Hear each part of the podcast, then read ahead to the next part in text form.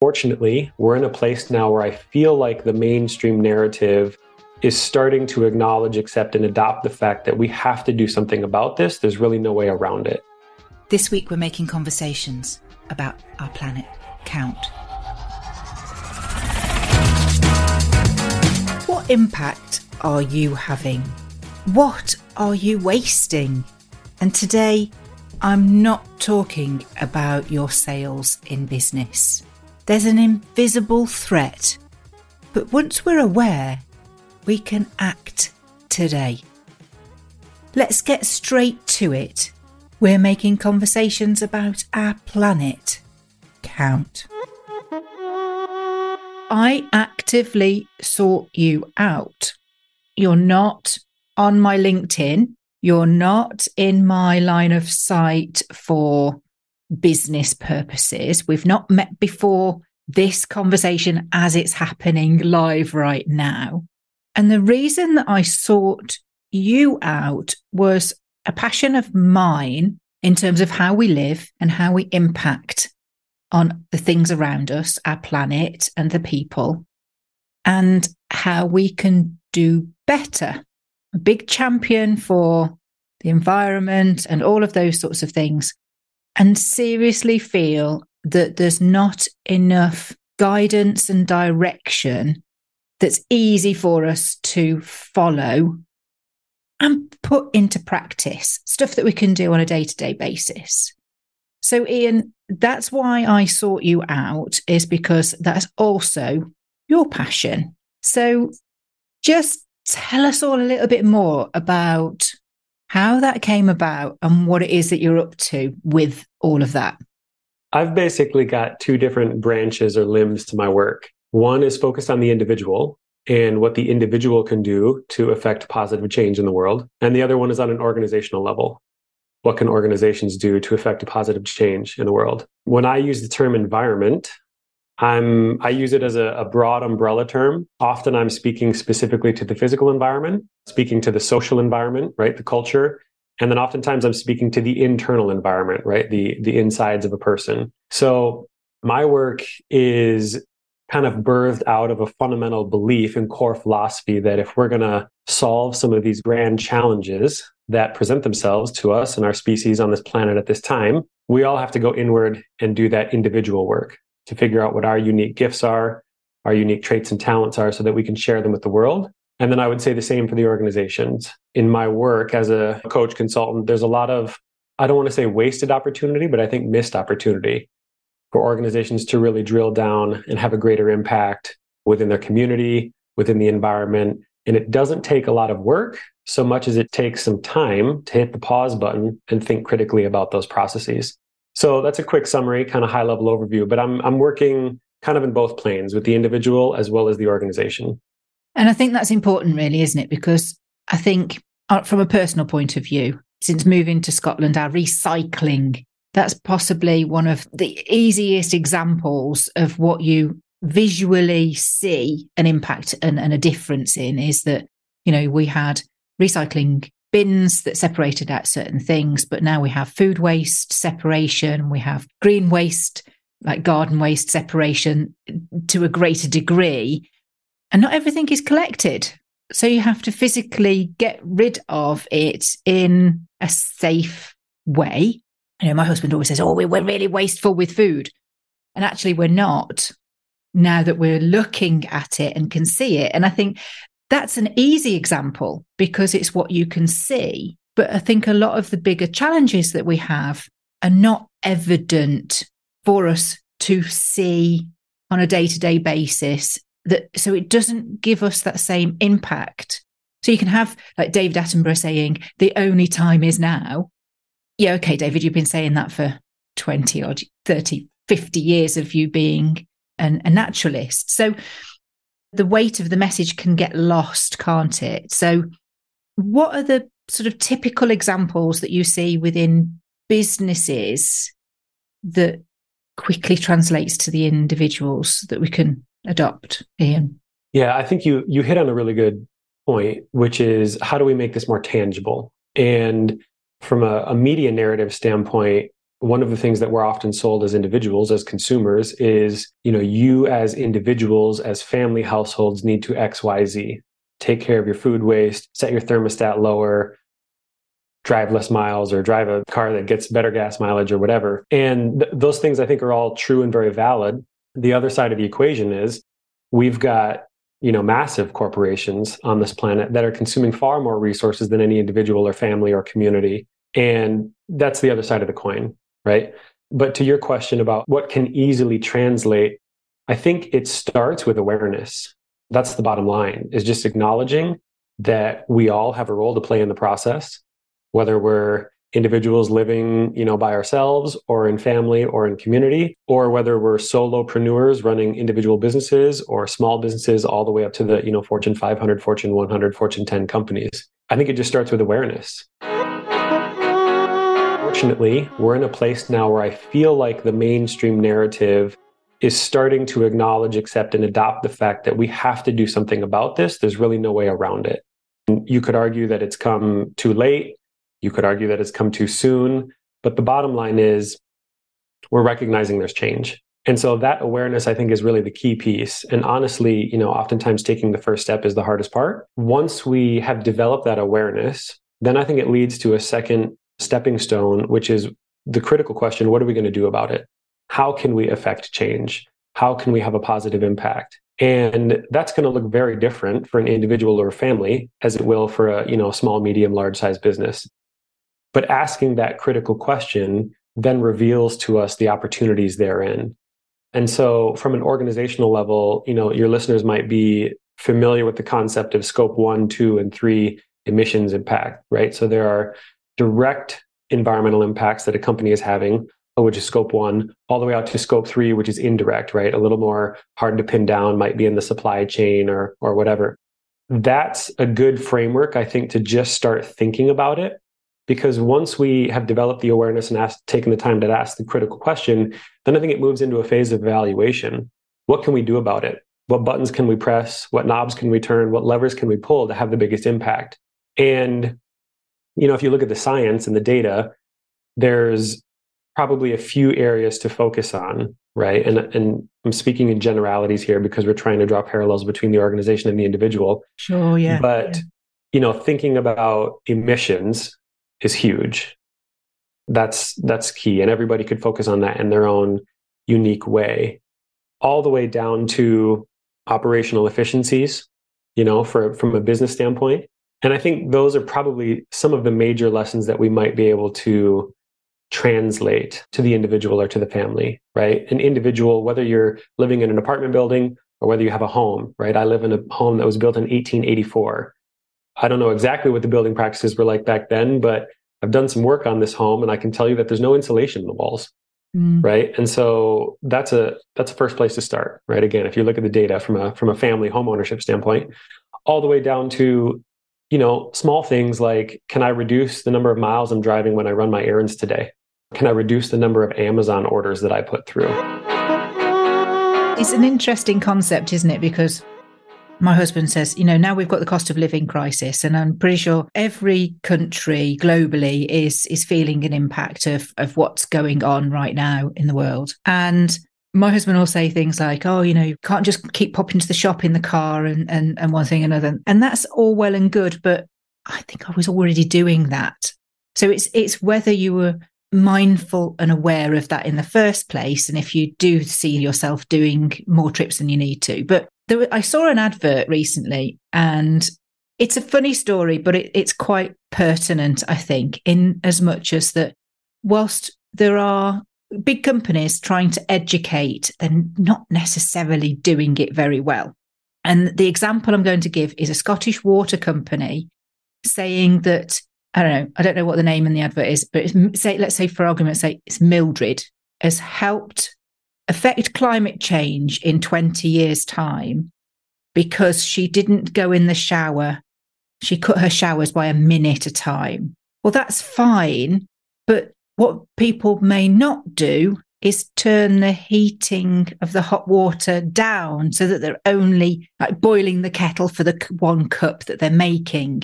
If you only need X amount of water heating for a shorter shower, or you're not really saving any energy. Do you see what I'm saying? So you think you might be, but you're not, because the practicality of what it is that you're doing isn't seen through. I mean, I spend a lot of time thinking about this, and I kind of zigzag back and forth between frustration and optimism, stopping short of saying the world is overpopulated, because I'm not necessarily convinced that it is. You know, we're short of 8 billion people. That's a lot of people, and that's a lot of resources. Resources aren't necessarily distributed equally and fairly, are they? Yeah, absolutely. There's that too, right? But the thing that I find myself thinking about a whole heck of a lot is the power of voting with the dollar, right? And holding institutions accountable. There are organizations out there left and right saying we're going to be carbon neutral by 2030. And yeah, so this is like their corporate social responsibility statements, isn't it? That companies have realized that if they put these statements out, it's kind of like another sort of fence that people have got to smash through before they get to the truth. And if you look at, you know, some of the science behind it, which is still very much emerging, right, in terms of carbon offsets and the whole, this whole industry space that's emerging, the science isn't quite there yet.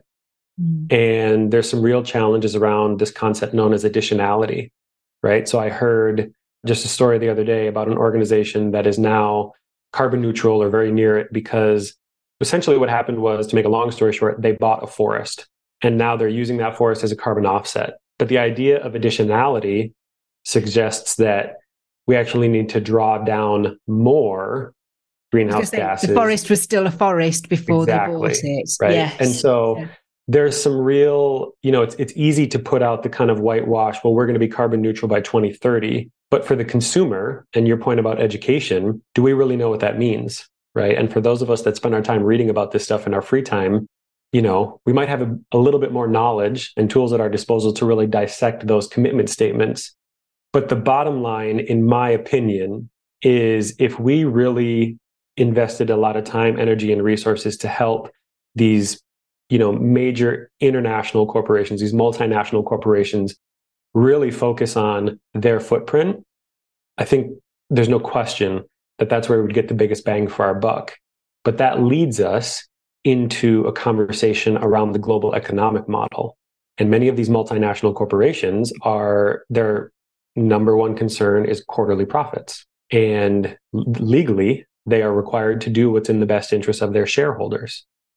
And so it's not as simple as saying, well, you, corporation X, just need to be better. You just need to, you know, have better values, better morals, better ethics. It doesn't work that way, because the economic model, which we've set up and which we're all participating in at a global scale, incentivizes certain behaviors. And so that's why I really think that this conversation, it needs to be more holistic. It needs to be more transparent.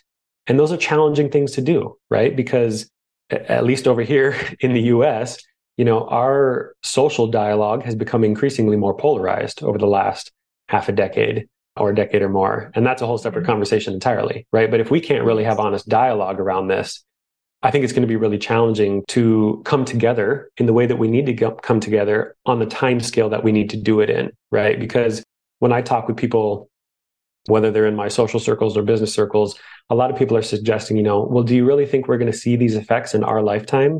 And my response is, we're already seeing the effects.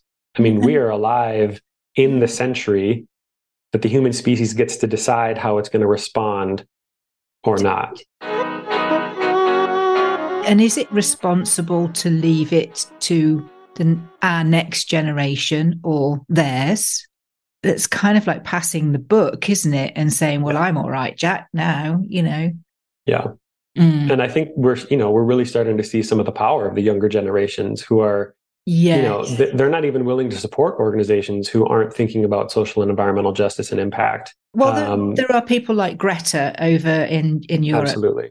She speaks such sense for such a young age. She also uses young phrases that I have no idea what she's talking about.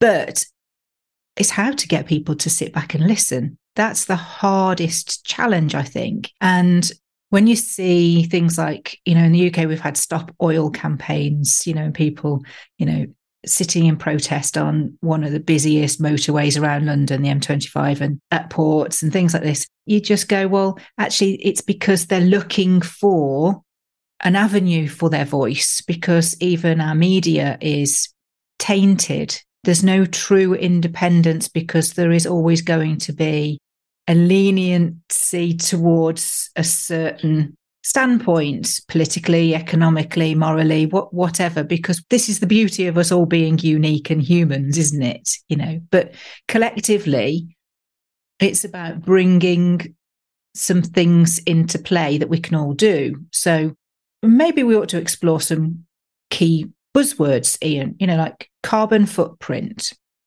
fair trade. You've mentioned, you know, offsetting emissions and things like this, you know, so the things that the staff can do in these big corporations is say, I don't like the fact that you've bought that coffee that could potentially be from, and I'm not suggesting this is a real true scenario, but for example, a Colombian drug dealing area, you know, that is slaving its people. Or where is our stuff coming from in the supply chain? Is our paper recycled? Are we sending our waste to the right places? What chemicals are we flushing down the toilets? Because if you've got 1,000 staff in an office block, you know, your sewage is something to be thinking about. Where can we start, Ian? Well, I think the other important thing to recognize here, again, from the individual standpoint, is the scale of this challenge, right? And I am not a scientist, and my brain does not necessarily think like one all the time, but we're talking about gigatons here. I mean, this is a massive amount of greenhouse gases in the atmosphere.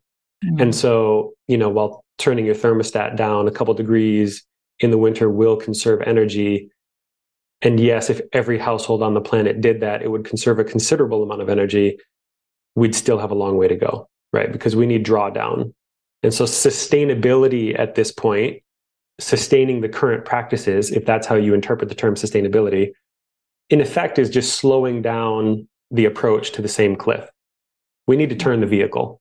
And so from an industry standpoint, there's a couple things to think about, right? And there's an excellent book out there. It's a great book. And it's one that has given me the most optimism as I've been consuming these resources over the years, called Speed and Scale by John Doerr. And it's essentially a global action plan for the climate crisis. It's not just bullet points of ideas and suggestions. It's an actual plan. And he puts numbers to it. And so it's an excellent resource for any of your listeners that are serious.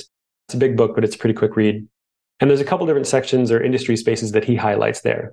One is we need to fix the grid, right? Two is electrification from cars to across the board, right? So we stop burning fossil fuels.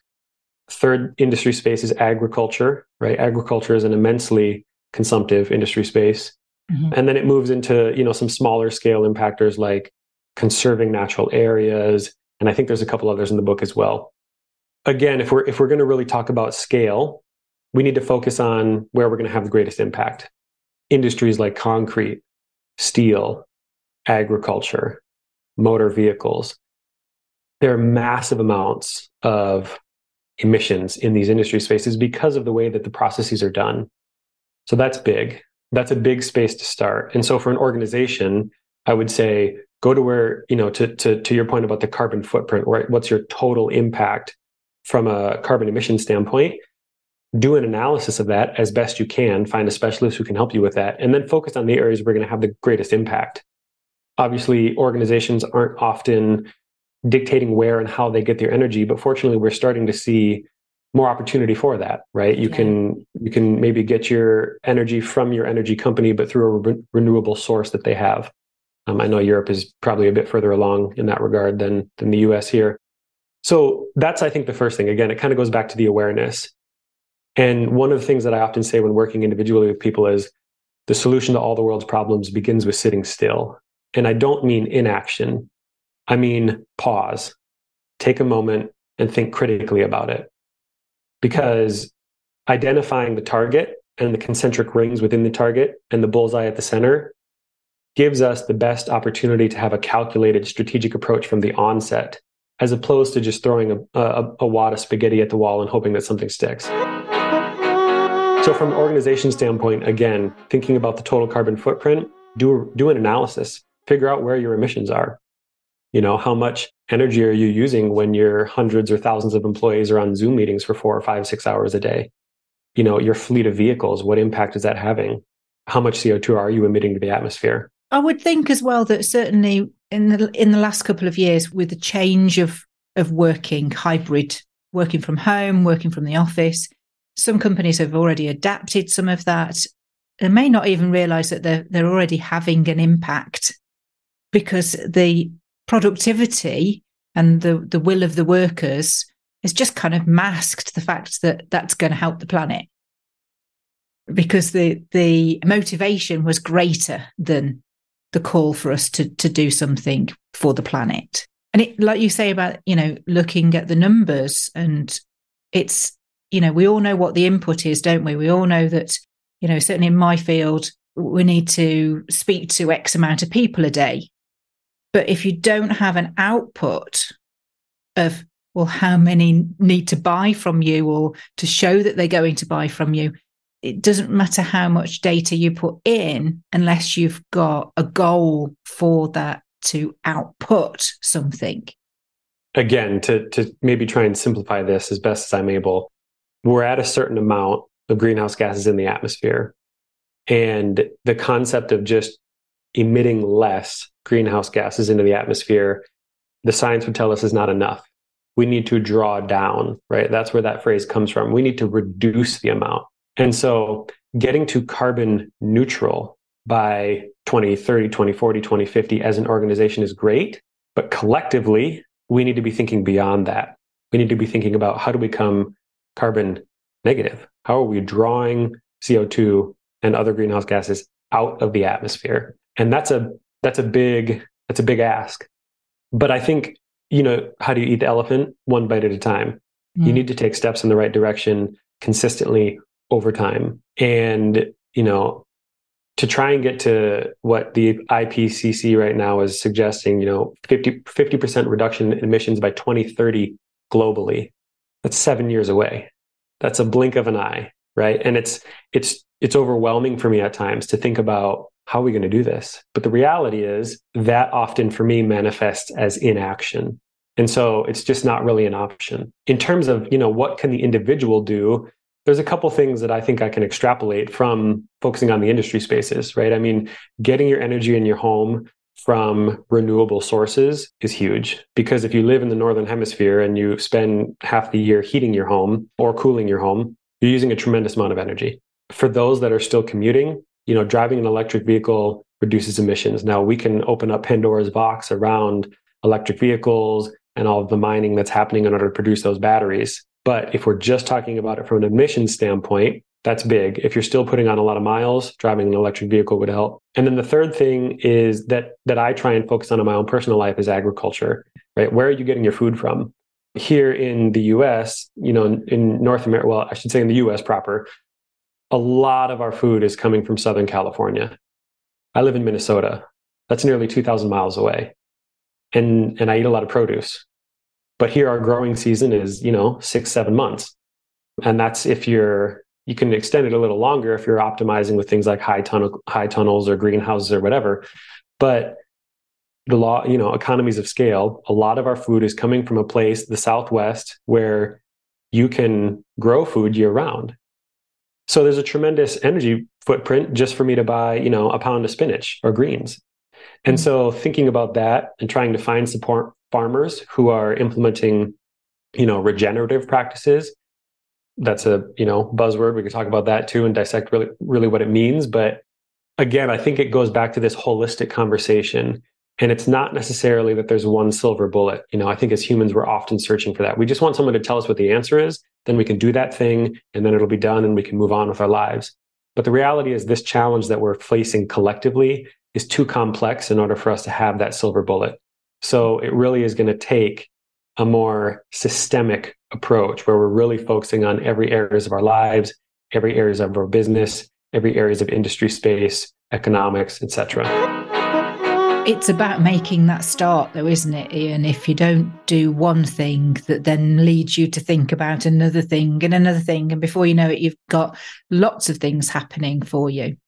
I want to ask your opinion because I've been flicking through this It's quite a tomb. I don't know if you've had a chance to get your hands on a copy. I have not. Right. Okay. So the Carbon Almanac. The foreword is by Seth Godin, big name, and it's sort of headline is "It's Not Too Late," and it's a collection of experts in their field that have pulled together all the data. A lot of it is around awareness. If you knew this was happening, would you support it? And, you know, going back to the beginning of our conversation, if you were to say to people, well, by 2030, we're not going to be here anyway. If that was the message that our children's children were going to hear, we would be pulled up fairly sharp to do a lot very quickly. So I do think that it is that, like you say, it's that awareness piece that if you knew what small impact you had, that collectively adds up to that impact on our planet, I think we'd do a lot more. Absolutely. And I think you're touching on the subtitle of the book is touching on a really important shift in this conversation over the last years, which is I'm 33. And so there's not the historical context that some people have who, you know, when the environmental movement was birthed, right, have. That being said, I've seen a narrative shift away from, you know, the sky is falling towards more of an empowerment narrative. We can do something about it. It's not too late. And I think that is a critical shift because the reality is all of this is built upon the success of all of this, and the metrics on that are built upon our ability as humans and individuals to implement behavior modification, which is a historically challenging thing to do, especially when we're trying to do it at scale in communities. But that narrative shift, I think, is key. You know, moving away from, well, I'm not doing anything or I could be doing more into what am I doing? And it's not to make it soft and fluffy, but it's to help empower us to take the next step. And so there's a couple things that I often suggest, and these come from my own personal experience, in terms of just if you want to make this a little bit more tangible. The first thing I always suggest is get out in nature, right? We have here in Minnesota, the Boundary Waters Canoe Area. It's a wilderness area. It's massive. It's one of the largest in the US. And for me, just escaping into wilderness is a good reset button to remember what's really important, to remember that I come from nature and I'm going to return to it, and to remember that it's something worth working on behalf of, right? Because Mother Nature provides everything for all of us. And so if we don't close that loop and reciprocate, you know, in that relationship, we're driving ourselves towards a cliff. And I also understand that this notion of, you know, getting out and escaping into wilderness, not everyone has that option. Not everyone has the resources to do that. Not everyone has the space to do that.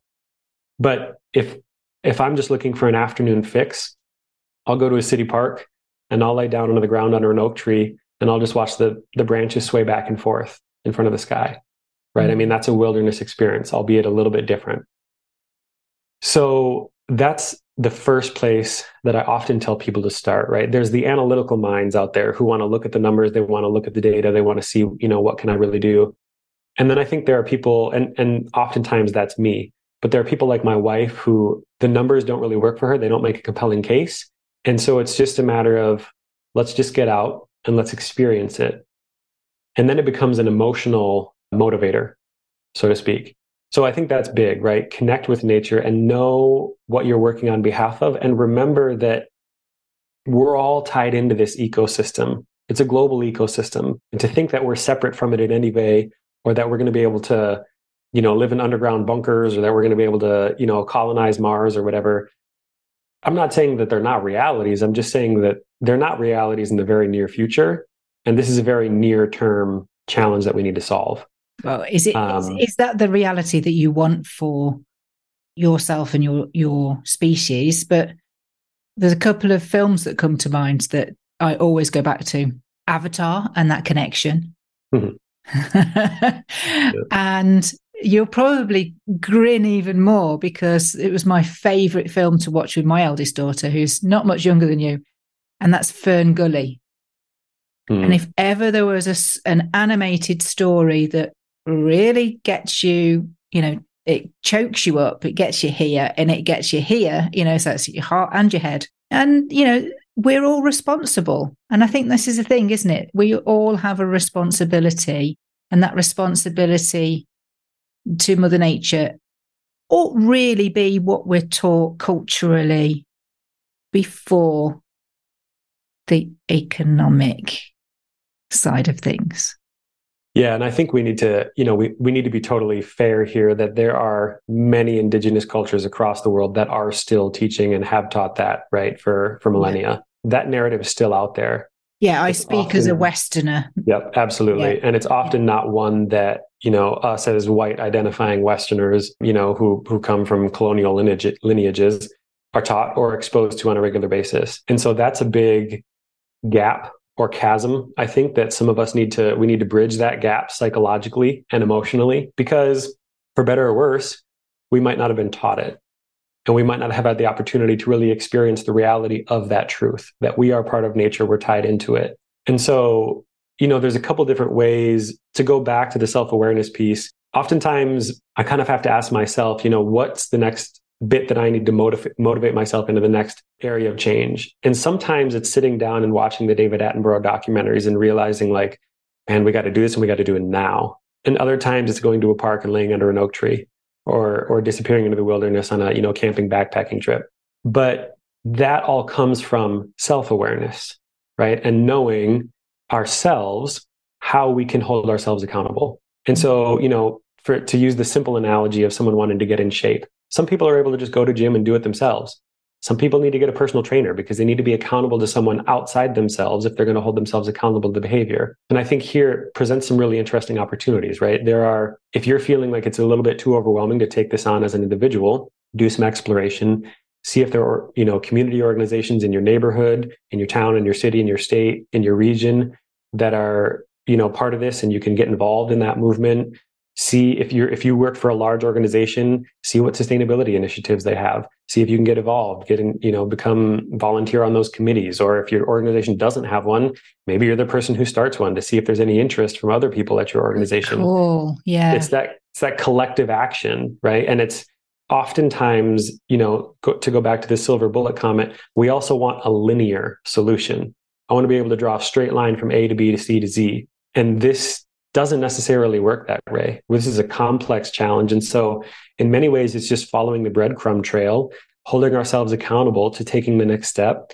And then once we feel like we've got some buttons to push and some levers to pull and some knobs to turn to have an impact, implementing the behavior modification to do those things and follow through. Because again, it brings us back to that conversation around behavior modification. Oftentimes it's easiest to do that in community when there are other people that we're held accountable to and other people that are holding themselves accountable to us. And you make a really interesting point, Ian, is that if you can seek out other people that are interested in making that change themselves, and you all come together, you'll all be at different stages of that journey. You'll all have tried certain things, because nobody wants to be reinventing the wheel, do they? You know, yet this is a path that not many people have trodden. So by sharing those experiences of what's worked and what doesn't, does start to give a roadmap to speed up that process. The more people that join in that movement, and you can go, well, we tried this, it didn't really work.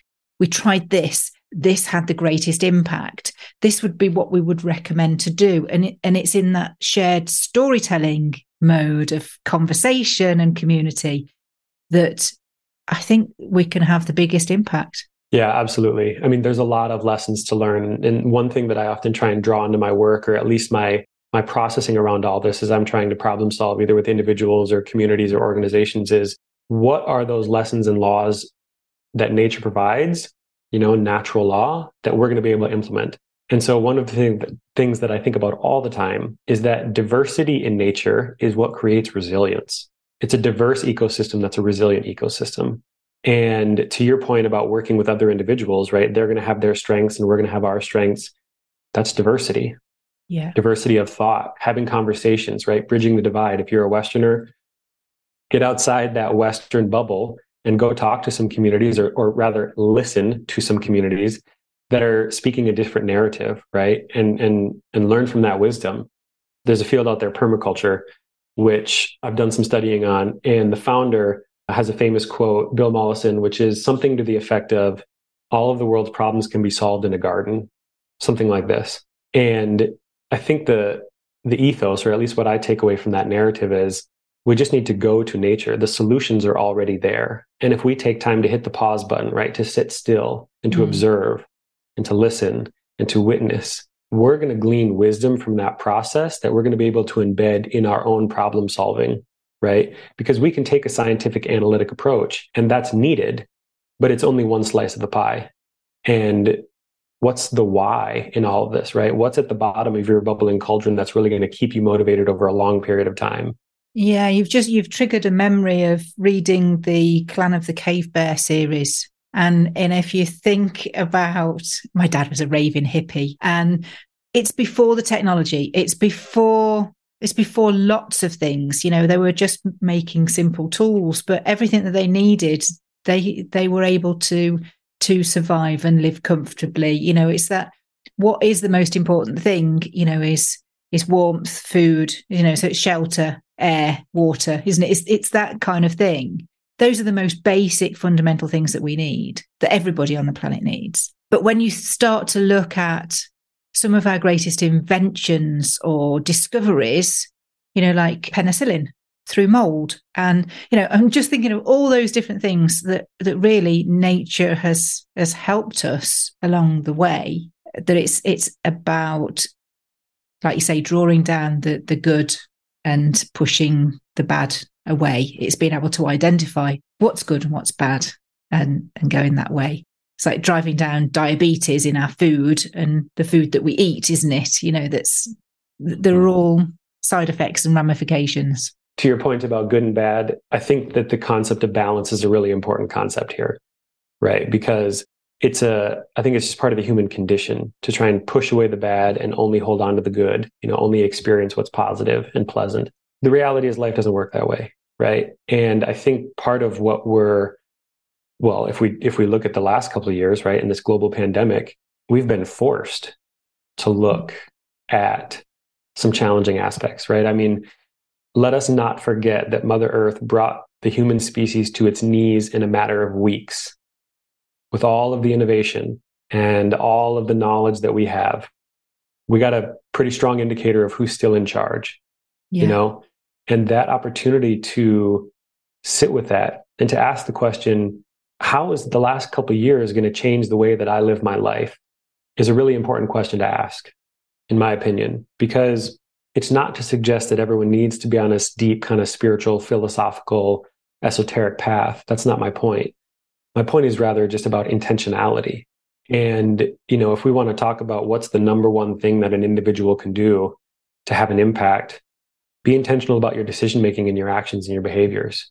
Know the impact they're having, you know, on the climate, on the social environment, on your family, on your own internal well-being. Be aware of that, develop an awareness around that, and then be intentional to modify your behaviors, your thoughts, your actions in order to affect the change that you want to have, whether it be internally, familially, socially, organizationally, etc. That intentionality, I think, is really key. And I think it's buoyed and balanced by, you know, kind of a more macro awareness, right? I mean, not every one of us needs to be an environmental scientist who knows the data inside and out. But we do need to have the ability to sift through, you know, and do some critical thinking to move through all of the, you know, misinformation out there and find some strategies that are going to have an impact. And to be thinking about what more can we do, right? It's always about that next step, because it's going to take that collective shift, right? If we just turn our thermostats down or we drive less miles and we say, okay, I've done my part, the world that you're going to be leaving to your children and grandchildren, they're just going to have a bigger challenge facing them, right? And there's no part of me that's trying to motivate people with shame or guilt. Historically, we know that those are not effective motivators to change.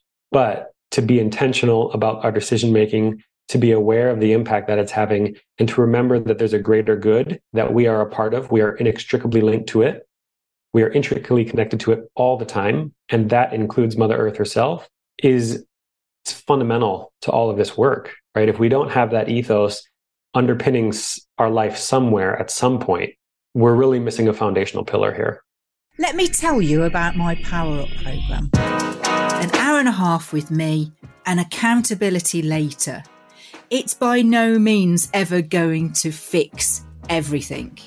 But what it will do is it will allow us to find one area that's a key priority for you to implement straight away into your business and allow you to just see the other areas that you need work on.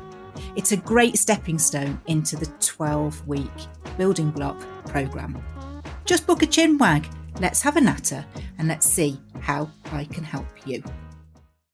I think it comes to the point in the conversation where I need to ask the question that I ask all of my guests, and I never know what's coming next. And that is there one conversation that you can remember having, Ian, that you know changed your life and career? Yeah, I've had many, but the conversation that stands out to me the most, we'll call it in the last, decade. I was at a permaculture training. And for people who don't know, permaculture is a regenerative design philosophy often used to implement living systems.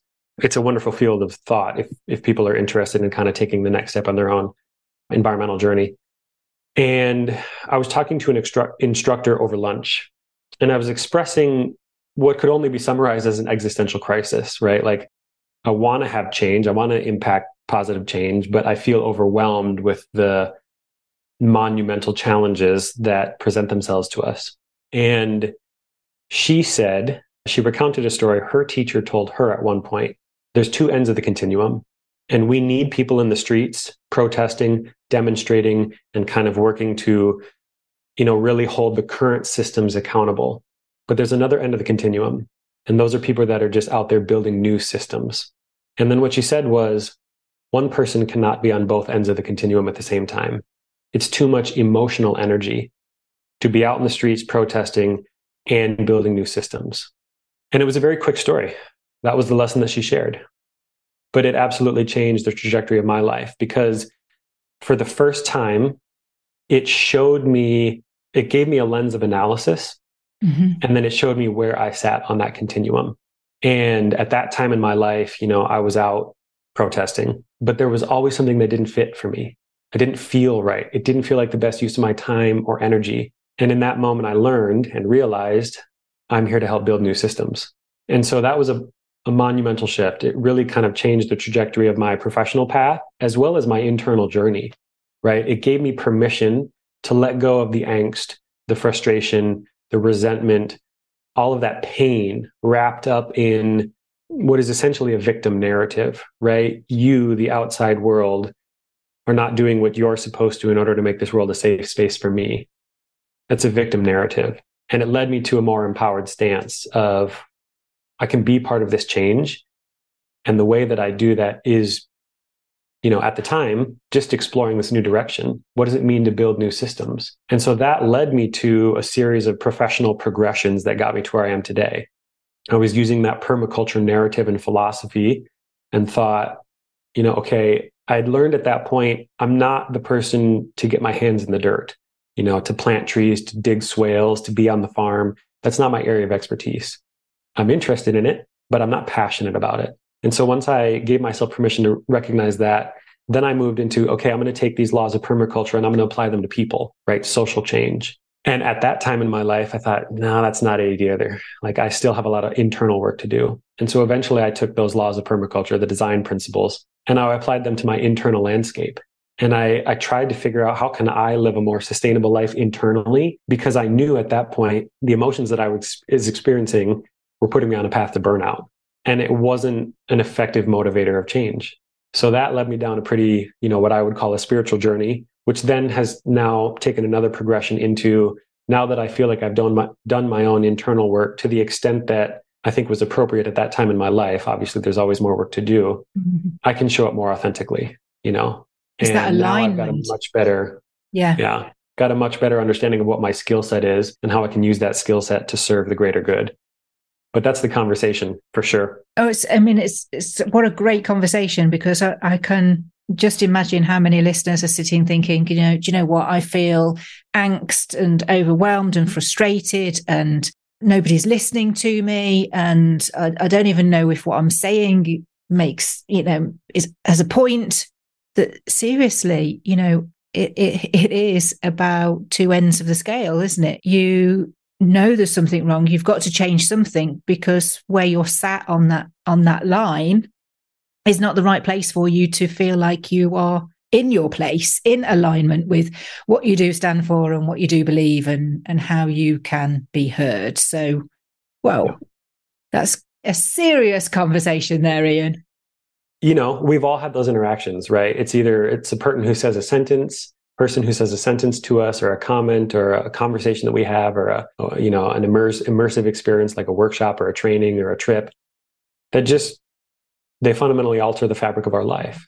And I feel fortunate to have had several of those over the years. And ultimately what it's manifested in is a lot of questioning around what can I do about this? And at this point, whether I'm again, working, you know, on personal and spiritual development and cultivation with individuals or communities, or whether I'm working with organizations on organizational development, employee engagement, social and environmental impact.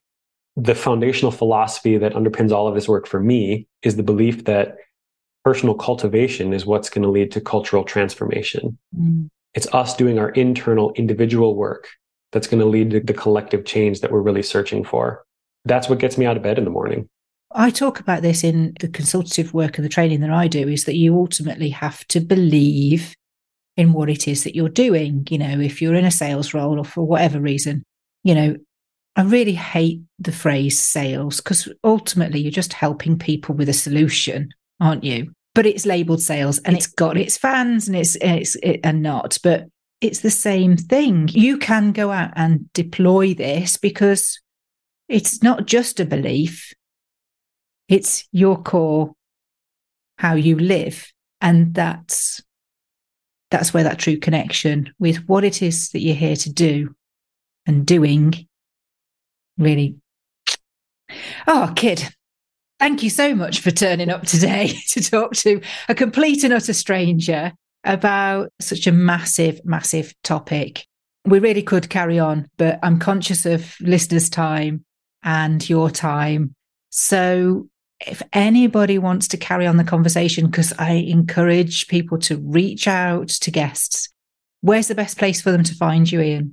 If they want to connect with me about personal and community-oriented work, whether it be, you know, personal development, or whether it be climate work, or whether it be spiritual development, www.ReviveUandI.com. That's ReviveUandI.com. If organizations want to get in touch in terms of organizational development, employee engagement, well-being, social and environmental impact, that's www.stillpointinsight.com.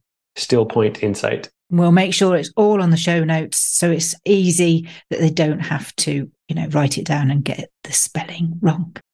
Ian, it's been an absolute joy to speak to you. Can't thank you enough and really good luck with the book.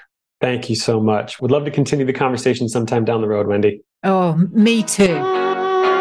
I'm sure you will agree that whilst it was a lengthy conversation, there was a lot of passion from both sides. Now, since that chat, Ian has published his own book. I've got my own copy and we'll put all the details into the show notes. And let me tell you, just the feel of the cover is, it just makes you want to open it up. And can you hear the pages? I'll pop a picture on my socials of me with that book. The other book that Ian mentioned was by John Doerr, I think it is, Speed and Scale. And I've had a look at that and I'm going to be giving that a read soon. But more importantly, having listened to our conversation, what do you believe will bring about the collective transformation our planet needs? How can you make the difference? And being in business, does that make it a different conversation?